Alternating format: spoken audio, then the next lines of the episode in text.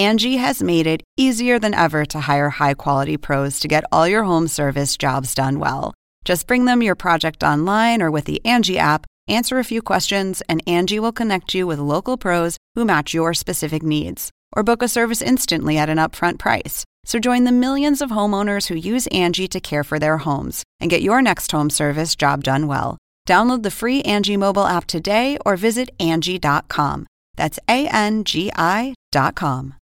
¿Quién puede creer a un primer ministro que impone órdenes pero no las respeta? Isn't the Prime Minister ashamed? Many are asking if the Prime Minister senior staff joking about an Estas son las acusaciones contra Boris Johnson en la quizá peor crisis de confianza a la que se tiene que enfrentar como primer ministro de su país. Crisis de confianza que ocurre en el peor momento, cuando el tsunami de la variante Omicron del virus azota al Reino Unido.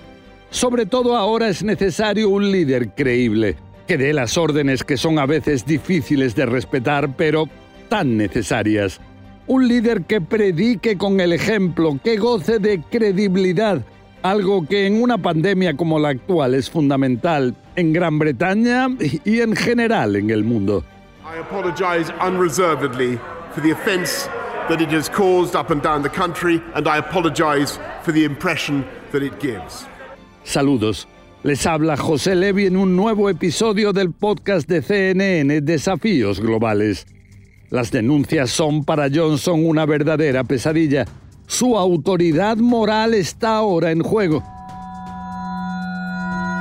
Se afirma que hace justo un año, cuando su gobierno había ordenado anular grandes fiestas navideñas, cuando se prohibía a familiares estar junto a enfermos agonizantes, quizá en sus últimos momentos, en la popular Downing Street 10, la residencia oficial de Boris Johnson, se habrían celebrado fiestas navideñas donde no se respetaban las normas básicas de distanciamiento de esos días.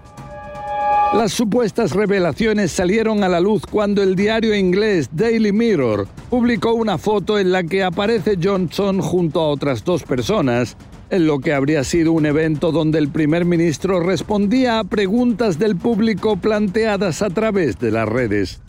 Si bien en su oficina se asegura que en el lugar estaban los trabajadores para ayudar en una situación de emergencia, en el Daily Mirror se afirma que Johnson saludó a los presentes en un ambiente navideño festivo, donde había incluso cerveza y vino, algo que CNN no ha podido comprobar de forma independiente. Se están investigando ahora también otras posibles celebraciones de Navidad, llevadas a cabo esos días en Downing 10, e inclusive otra en la sede del partido de Johnson, el conservador, donde aparecen en una foto 24 personas juntas sin respetar distanciamientos o llevar mascarillas. rules that people were doing everything to obey. That was never my intention. Y si ya la consejera de comunicación del primer ministro tuvo que dimitir, ahora el propio Boris Johnson abrió una investigación, niega haber violado ninguna ley e incluso se muestra furioso por un video en el que empleados destacados en Downing 10 bromean sobre una supuesta fiesta de Navidad que se habría realizado en la residencia del primer ministro el 18 de diciembre del año pasado. I went home.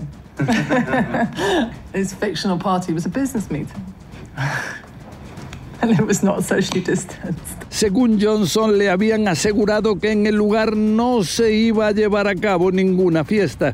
Repeatedly assured, since these allegations emerged, that there was no party and that, and that no COVID rules were broken. Pero son demasiadas las sospechas, como si en los estamentos más altos del poder británico hubiese habido un ánimo de imponer a la población, pero no respetar.